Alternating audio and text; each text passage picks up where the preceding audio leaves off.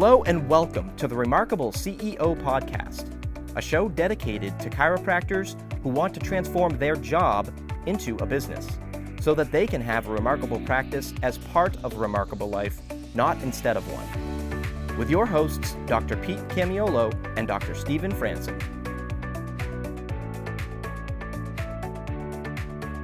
Welcome to another episode of the Remarkable CEO Podcast. I'm Dr. Stephen Franson. And I'm Dr. Pete Camiolo. Hey, uh, you have found us right here in part two of a two part series on practice models. Man, if you missed the first one, don't forget to go back and check it out.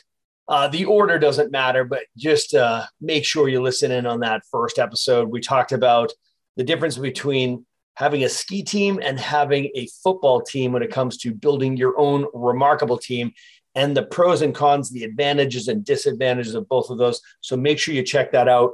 Today, we're talking about a different half of that conversation. We're talking about associate doctors, we're talking about practice models from the perspective of like, how do the patients work? How do the patients flow? How do you deliver care? And uh, really, this conversation is this is a prickly one, right? This is a tough one. I'm certainly going to share some of my uh, tales of woe from my experience having done this all three ways that we're going to describe today, right? So, uh, and then help you guys land on a on a way that's uh, most efficient, most effective, and a win-win-win. It's a win for you. It's a win for the associate doctor. It's a win for the practice. Win for the patients. Win for everybody, right? So, uh, today we're going to be talking about the difference between running a solid white line practice and a broken white line practice. Dr. Pete, I love this conversation. Um, it's the law of propinquity in effect. I know that you love that word, right? So this is all about like setting up a system, setting up a process that um, it's either um, going to pay you back a million times or it's going to be death by a thousand cuts if you don't address it right.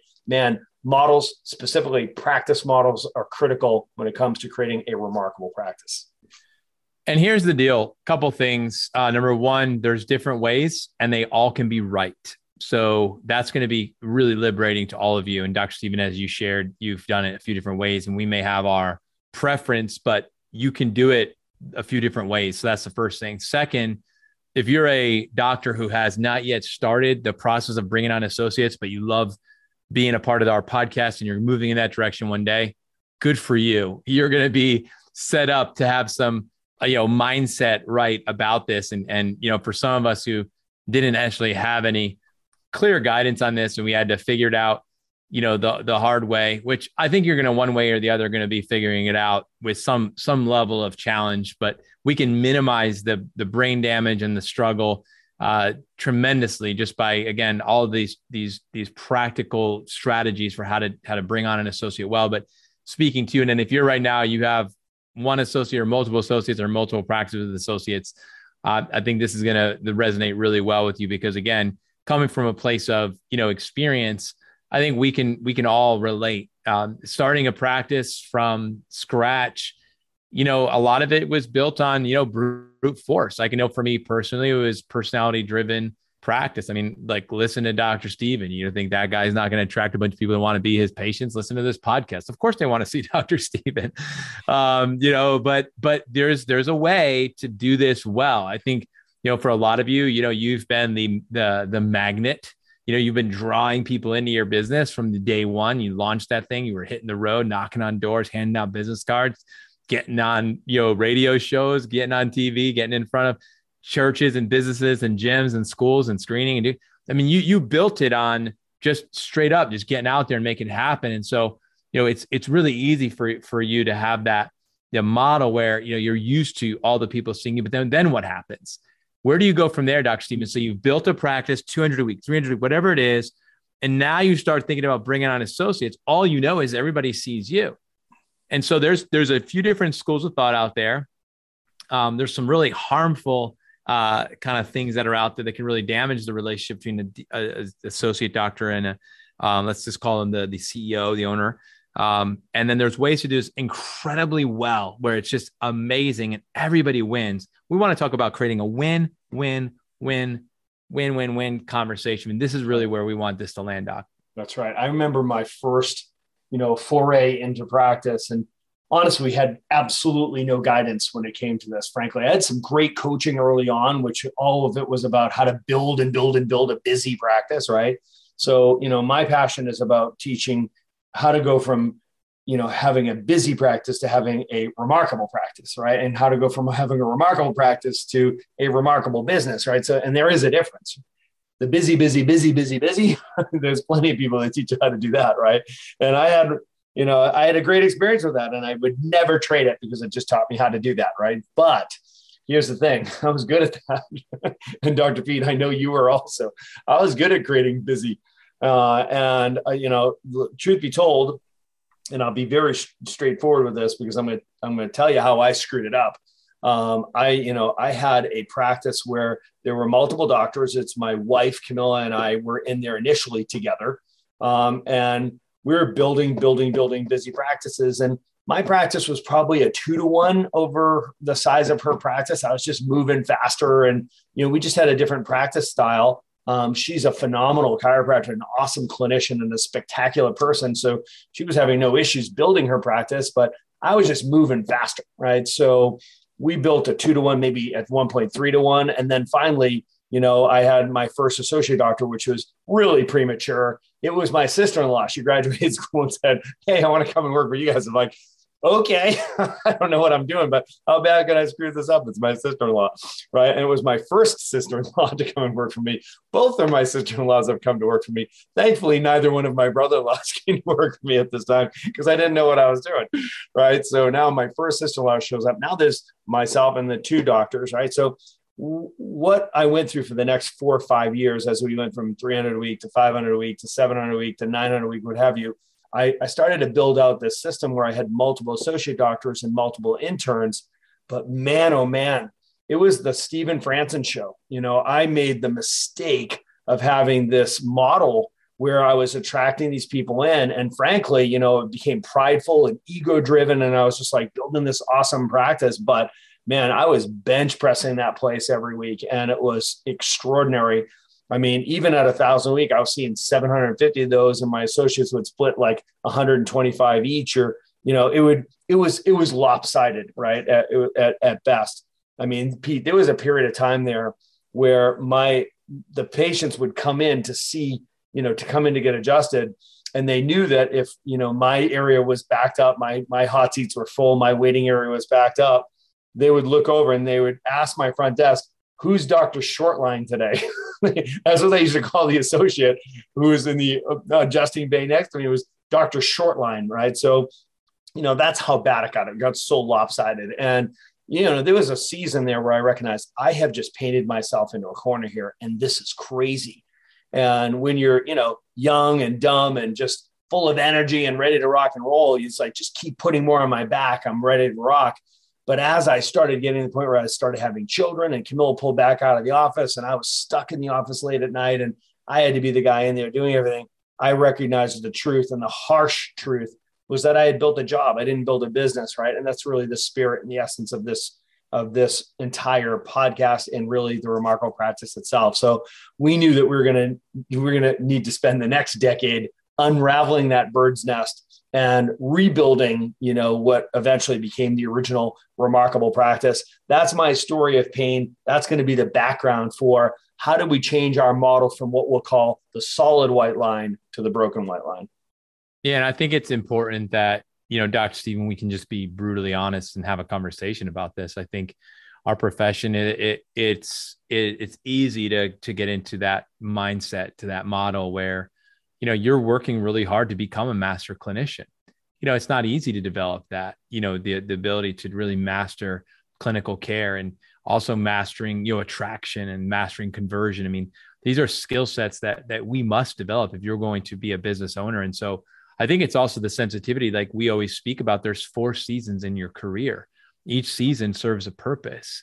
So when you're in the the let's call it launch and build season it's really about developing mastery it's mastering clinical care it's mastering you know attraction mastering t- developing your team and building your team mastering you know driving the getting the outcomes for your patients mastering retention you're really working on communication you right. you yourself yeah you know and then but then when you move into the stage of going into scale you have to have an identity shift where it's no longer the Dr. Franson show, Dr. Pete show.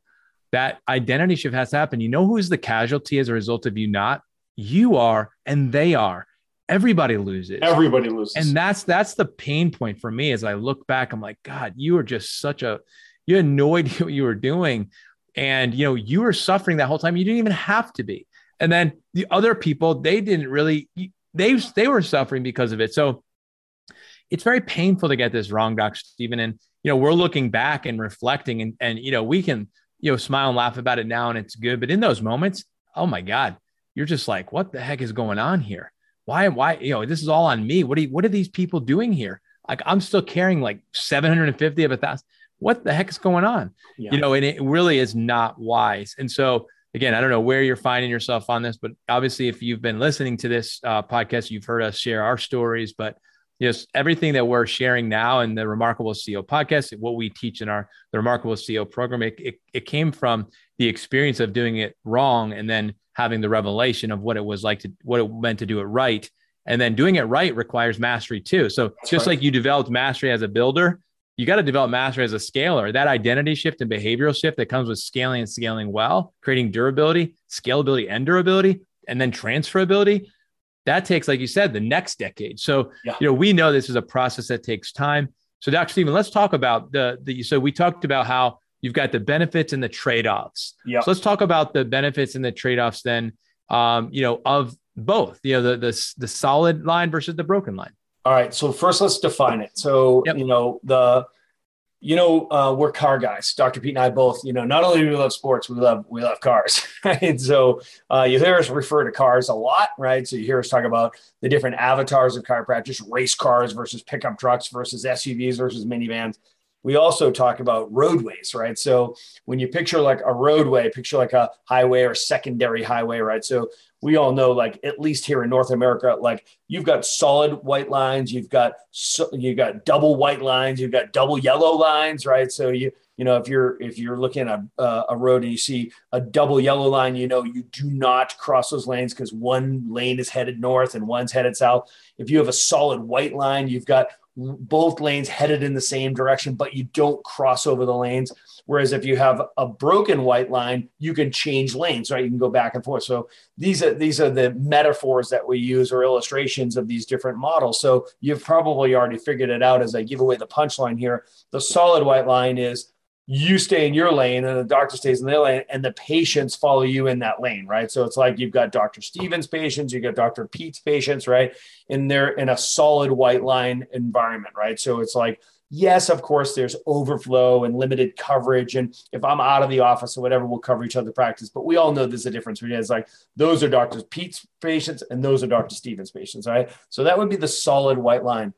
And there are advantages and disadvantages to that. We're going to unpack that, right? The broken white line is patients go between the doctors, right? So they're really patients of the clinic and you might have two, three, five doctors, whatever. The patients go between doctors. So we're going to talk about the pros and cons of those as well, right? So let's just hit to it. So when we when we're talking about the solid white line, the advantages that we experienced and, and I enjoyed early on the 10 years, the advantages were there was a really intimate connection with those patients, right? You were there one doctor, you stay connected with them. So making that empathetic connection, that person to person relationship um, was awesome, right? So, and also the accountability factor of like making sure that they were compliant, that they followed their recommendations of care, they didn't miss appointments. If they did, they made them up um, they were following their recommendations. You knew what you taught them right? So you know what they've heard so far right? So you understand if they've been to workshop yet or not. You understand if their families have been checked up yet or not. You understand their case history what they do what they love what their goals are right? So you understand because you're the only doctor taking care of them right? So this massive advantage there and i totally understand and appreciate that and lived there for a decade right? Um, the disadvantages are ma- massive limited capacity, right? So now you've compromised scalability, right? So because you're going to run out of time, right? You're trading time for money, so to speak. You your your schedule's going to fill up, right? So you're also just absolutely annihilating durability, right? So the fact of the matter is you have to be the one that's there adjusting them Uh, and if you're not there, they're not there getting adjusted. You take a week off, they take a week off, right? So you go on vacation, they don't come in the office, right? Um, God forbid you ever have you lose an associate doctor, then that solid white line relationship, they're going to follow that doctor. He moves down the street or she moves down the street and opens the clinic. They go that way, right? So there's all sorts of real drawbacks there. The big ones are on capacity. And let's get philosophical for a second. It's got to be about the adjustment, not the adjustor. Yep. It has to be about the chiropractic, not the chiropractor. And it's really, really easy to, it's a slippery slope to develop this personality based practice, this personality driven practice versus a principle driven practice where people understand why they're getting adjusted, what they're there for, why they should be bringing their family and telling their friends about, etc. Yes, I love having a face, a name, a brand, uh, you know, a personality that's driving a practice. But ultimately, what's so critical is the patients have to understand why they're there and why they're getting adjusted. Yeah, I mean, Doc, you know, you're you're hitting. I'm so glad you went to the philosophical side of things because we, you know, we talk about capacity blocks. We did an awesome series on the uh, crazy eight eight capacity blocks, and the question we asked was not is there a capacity block in on each one of these eight. It was where is there a capacity block and we know one of the big uh, philo- philosophical block is is a capacity block, and there is a philosophical block when it comes to the associate doctor relationship, oftentimes with our you know practices. And so I'm so I'm so glad that you brought that up because that's something we always have to look through the lens of you know the eight capacity blocks, and philosophical one is always one that has to be in the conversation. And so you just broke it down. You talked about the advantages of the solid white line. You know, and again, the attractiveness of that, Dr. Stephen, of having that intimate connection and the accountability, the compliance, the you know engagement, you know the the involvement of the family, understanding and familiarity with the case history and goals. That's beautiful. But here's the thing: what I know is that we can create that same visibility now, so that in a broken white line practice, you have that same. I remember for me, and I'm looking forward to you jumping into this, but I remember when we started, I started adding in more doctors to the adjusting role in the practice. And that's when I created um, what I called the patient report card, which was essentially using my EHR. I used that the the, the on the computer where when the patient would check in, I had a specific part side of the of that screen where I would put in all the information that you just described. You know, what their start date was, what their chief complaints are, what their goals were, immediate, short term, long term. Had their they had their family members been checked? Have they been to the dinner with the doctor yet? Have they been to the results faster workshop? And when it, whenever they did something, I didn't have to necessarily put it all in, but team members were they were accountable for making sure everybody's chart was updated with what I call the report card data. This so this had nothing to do with subjective a SOAP note. This yeah. wasn't a SOAP note. This was yeah. this, this was what mattered. Who this person is in this clinic. Yeah, this this that, is their journey right here. Because for me, as I stepped more and more into the CEO role and, and I reduced my amount of time as a practitioner, what became very apparent to me was oh shoot. One of the things i prided myself on was i knew my people yeah. so well. And then all of a sudden i'm like oh i don't want to be dude i don't like being blindsided. I don't want to go into any moment and not know what the heck's going on. Yeah. so we had to have all of the intangibles like those those non-verbal communications and those written communications done and so accessible and so systematized and organized so that we can move at the pace we were seeing a couple hundred people a day. It's like we didn't have time to, oh, do you have a time to sit and meet with me and talk about this patient?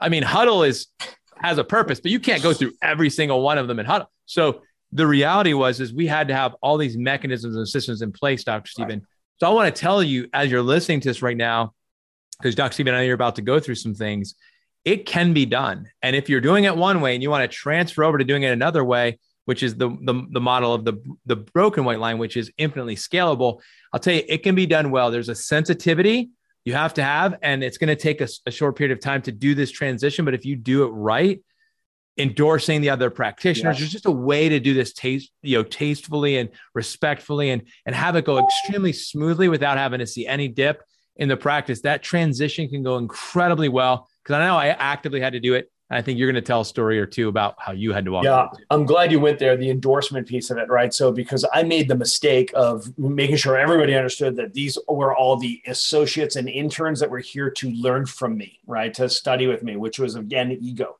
right? So as I was validating myself as an expert, I was indirectly you know, they were I was depreciating the value of these associates, right? Of course, right? So it's like, oh well, I want to see the man, right? So it's like that is just a terrible approach to this, right? So ultimately, I just kept painting myself deeper and deeper into a corner, right? You have to edify and elevate all the chiropractors, right? So listen, you your people are already giving you all the credit, right? So it's like, get on the other side of that. I needed to know that. I needed to learn that. Get on the other side of that thing. And it's like, the more you elevate and edify the rest of the people on your team, everybody's already giving you credit. So uh, nobody ever told me that, man. I'm telling you that. I hope that resonates with you. It's like, it's about elevating your team. It's about elevating these doctors to be able to say something along the lines of, listen, we handpicked these doctors in this team. We have 100 applicants and people want to come here and work in this awesome environment. I take the cream of the crop, the best of the best. And to tell people, listen, Pete, when I'm hiring an, uh, an associate doctor working in this office, I'm hiring my doctor. Who do you think adjusts me? I used to say, man, you, oh, you think Camilla adjusts me? I'm like, come on, we got two little kids at home. You know that I'm not getting adjusted. I was like, I get adjusted right here. Whenever I hire one of these associate doctors, I'm hiring my doctor. And trust me, I think I'm more of a chiropractic snob than you are. So if they're good enough to adjust me, don't you think they're good enough to adjust you? Like constantly be edifying um, your your doctors, and, and that's really a step you can't skip. This can't just be a tactical process driven transition, right? So we go from mm-hmm. solid white line to broken white line, this has to be an intentional cultural transition, right? So we've got to broaden and open it up so people see the advantage of having a team of experts taking care of them. You get a built in second and third opinion, no extra charge, right? So another set of hands and eyes and experience that are checking you. We're like, we are a team of doctors taking care of you, right? So people love that. We built huge value around it, right? So going from that solid white line to broken white line meant that they would see all of the doctors, right? So that created better scale for sure, better durability for sure. But the drawback I experienced was we lost that connection, which means we lost that intimate relationships, which means we lost a lot of the compliance and we lost a lot of the accountability around that, right? So we prided ourselves on driving great outcomes because we had great compliance based on real clear expectations and agreements and accountability, right? So as that started to unravel, as we lost that really intimate connection, we recognized, ooh, that's not good. We watched the retention drop, we watched the referrals drop, we watched the clinical results drop, right? So I'm like, oh man, what have I done? And we looked at it and we said, we need to reconcile that. So a few of the tactics that we used to reconcile that, one of the most powerful ones was assigning the primary chiropractor and making sure that everybody knew that they had a primary chiropractor. In other words, you're attached to one doctor who's really your contact point at the practice, even though you're going to be seen by a team of doctors. This is the doctor that gave you your report of findings, gave you your recommendations for care, got the commitment from you, they're going to adjust you. If you're three times a week, you're going to see them once, at least once. If you're twice a week, you're going to see them at least once. If you see them at once a week, chances are you're going to see them that once. It's not rigid, but it's that's how the rhythm goes. You are going to do the progress exam, progress reports with the doctor, with that doctor, your primary care provider. You are going to do your re-exam, re-report, recommitment. That doctor is charged with making sure that you are following recommendations that you are compliant to your care plan, that you make up any missed appointments, that you attend the workshop, that your family gets checked up. I think you guys are picking up what I'm putting down. You own that patient and you, that you are accountable to that patient's journey. They are the hero. You are the Sherpa. You are the primary care provider. I get fired up, Doc, talking about this, and I, and I hope that you know this conversation is energizing all of you, Doc. Even you've just shared so much just brilliance and gold with with all of us, and I think the big takeaway that I that I have from even this conversation today is that if you're the CEO and you're listening to this, and I know we have remarkable associate doctors who listen to this podcast, I know we have remarkable team members, and this is what I want to leave you with here today from this episode is this that the number one thing that we do as CEOs or any other player on the team is we always elevate and endorse all the other players on our team. And when we create a culture of honor, where we always see the good in the and everyone else, and we always speak the good, the positive, and endorse each and every person, that's where you're going to see the, the the blessing and the growth that you've been hoping for, wanting for, and and you're also going to see the production of every single player on your team. So as we walk through you know, your practice, as you analyze and assess where are we at right now as far as how our practice is functioning, we, we're just completing a two-part series that we on on your practice model. And I'll tell you one thing: if you're going to model anything in any remarkable practice, you should model endorsing, elevating, and celebrating and recognizing the genius in every single person on your team. And when you do that, you will see your practice regardless of the model, will be a remarkable practice. Please stick around for more business insights from this week's bonus interview with our remarkable success partner, dedicated to helping you more successfully help more people. Enjoy. All right, CEO. So I am thrilled to be in the studio today with my friend and colleague, Dr. Tabor Smith. Dr. Tabor, man, thank you for joining uh, me on our Remarkable CEO podcast today. What's up, everybody? Uh, thank you so much, Dr. Pete. Thanks for having me.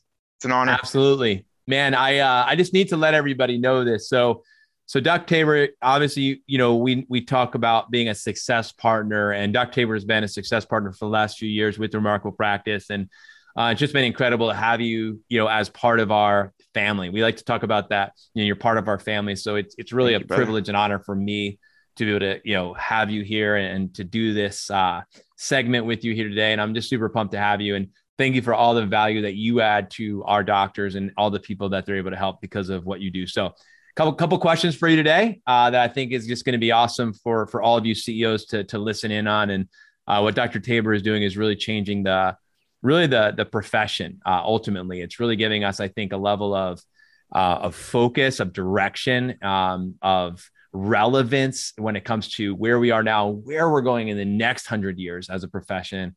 And I love Dr. Tabor, your big vision. So uh, I want to hear that from you. So yeah. uh, why don't you uh, share a little bit about you know what it is that you do, your vision for what you're doing, and then my first question for you is going to be, you know, specifically as a CEO, what do you help me solve? You know, what are you helping me as a CEO solve with running my business and building a more remarkable business? Sure.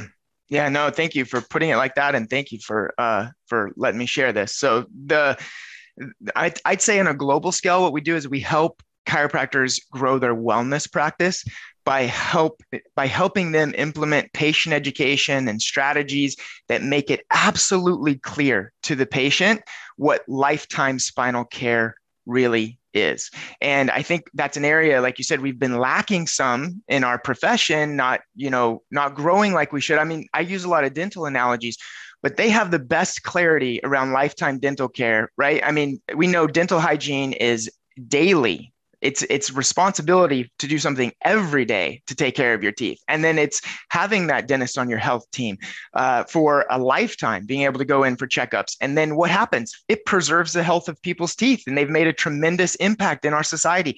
So we want to help chiropractors do that for patients for the spine and for the nervous system. And specifically speaking to the ceo you know what i find is our docs who implement a spinal hygiene program they see growth in three areas compliance retention, and profit in their offices. And you know, by the way, the TRP group, those are my people, you know, like I I love everyone in the TRP group because they believe how I believe, you know, I can share this and they get it. You know, you could talk to other chiropractors and and they just might not understand this term lifetime spinal care. It just doesn't make sense to them. TRP docs get this. And the CEOs understand that, you know, because they've been training with Dr. Franson that compliance is important because we got to in in order to get people compliant, we got to create understanders right? Um, there, there were several studies that showed if you want to increase compliance, you not only give them home care, but you teach them why they're doing each exercise and how that's going to benefit them. And when you add that education, then it creates understanders and that makes compliance so much better. And, and that's pretty, you know, putting it pretty easy, but um, that's one way. And then retention, we talk about clarity being the key to retention all the time in the remarkable practice. And so, you know, when we're talking about regular chiropractic visits, daily spinal hygiene exercises, it just doesn't get any easier to understand than that. It's like the toothbrush. How hard is a toothbrush to figure out, right? We got to keep it simple. That builds retention. And then ultimately we're building profit for these CEOs. And that's not only on the on the front end, because when you're adding those kits and those products to their care plans, you little literally measure that ROI uh, but also on the back end because there's nothing more valuable in a chiropractic office than growing a wellness program. you know our docs who have you know corrective care strategies there's an initial corrective care program but then the conversion of that person from corrective care to wellness care that's what makes your practice valuable and that's what grows and eventually that wellness program become is bringing in so much you know continual revenue monthly that you're covering your salaries you're covering your overhead and every time you start a new patient for corrective care you're just that's just bonus so those are some of the ways we help the ceo I mean, I love this conversation. I mean, I could talk about this all day with you. I mean, this is really the name of the game. And yeah. you know, I love, you know, like you said, the synergy that we have with remarkable practice practice model and the docs and and what you what you're doing. So I mean, you just kind of laid it out there. You almost answered my my second question, which is specifically how do you help CEOs and and owners and the doctors help more people? And you kind of said that, you know, by solving these three things. So I'd like to unpack yeah. a concept um, that we talk a lot about on our show, which is the concept of leverage. So we talk about that CEOs use leverage. So there's three things that you leverage as a, as a remarkable CEO leverage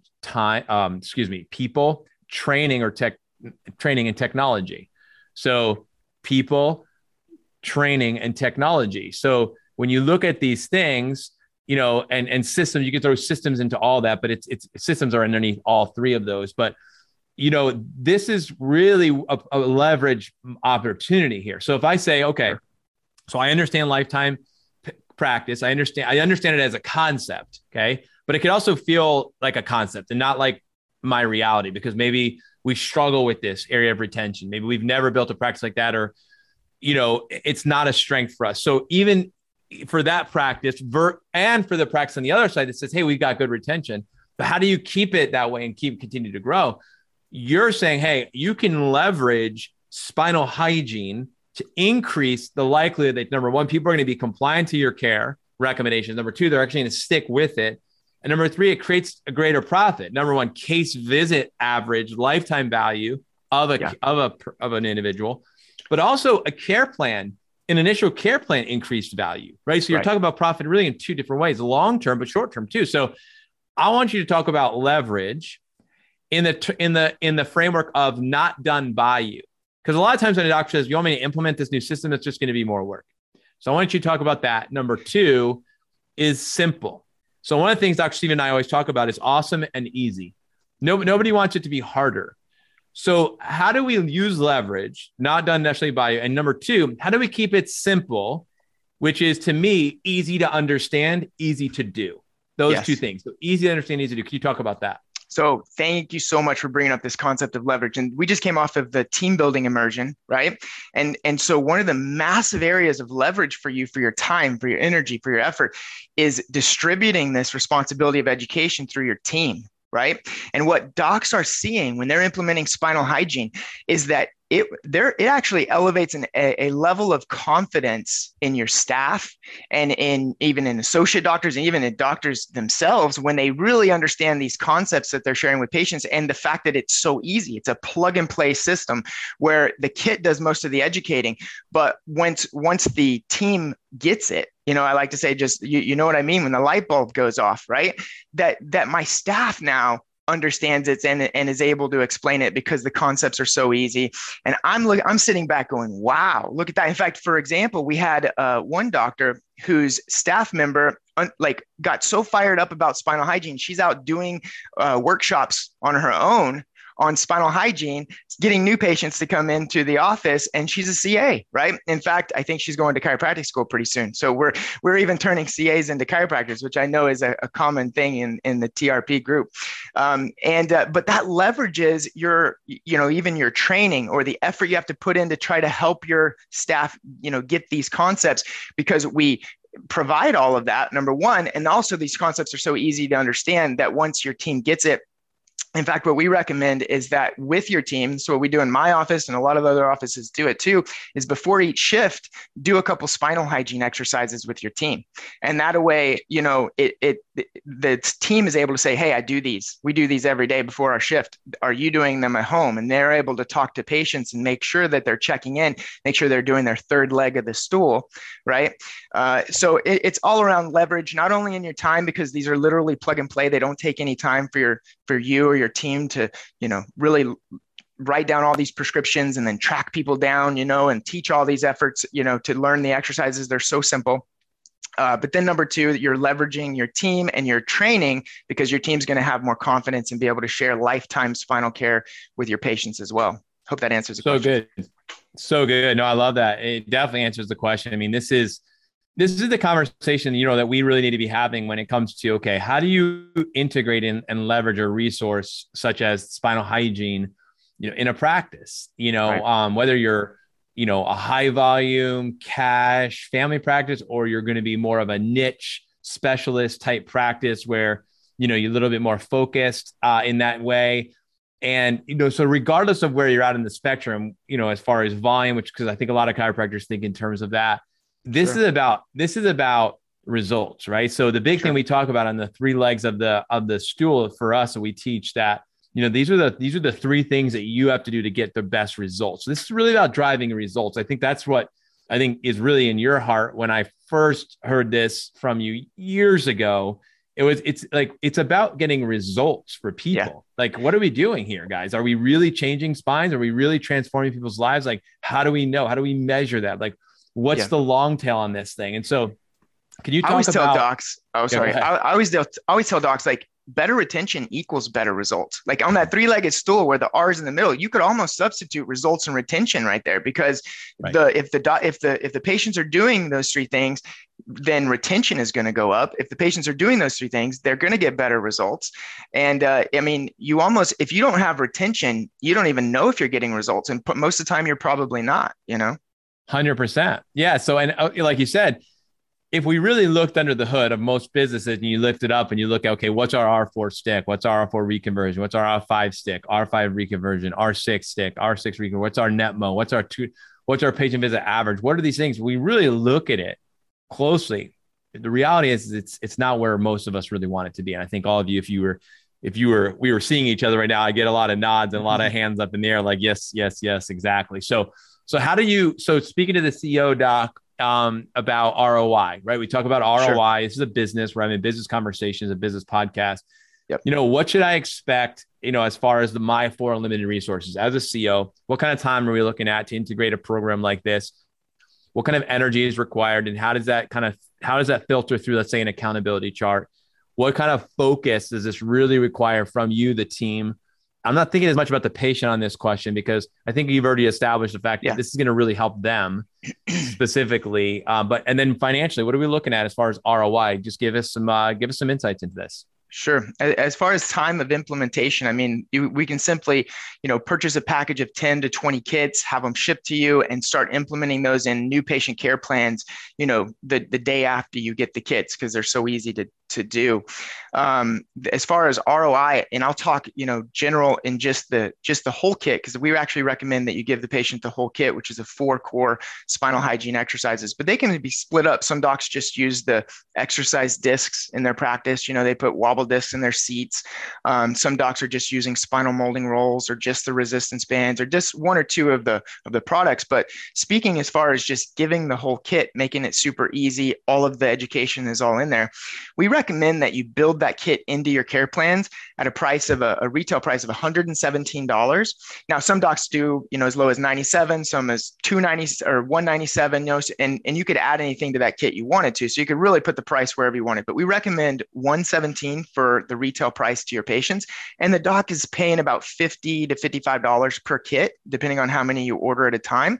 So you're making, you know, 60 to 70% return on your investment just by putting that kit into a care plan.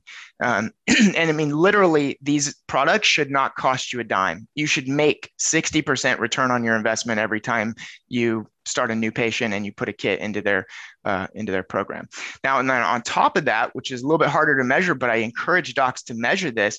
Um, and if you're in the TRP program, you're already measuring this, and that is the uh, compliance. So the patients that finish their corrective care plans will go up when they start understanding the concepts of daily hygiene and actually, you know, keeping that on the forefront of their of their mind. Life gets so busy. Sometimes they're like, oh, I forgot my forgot my visit, right?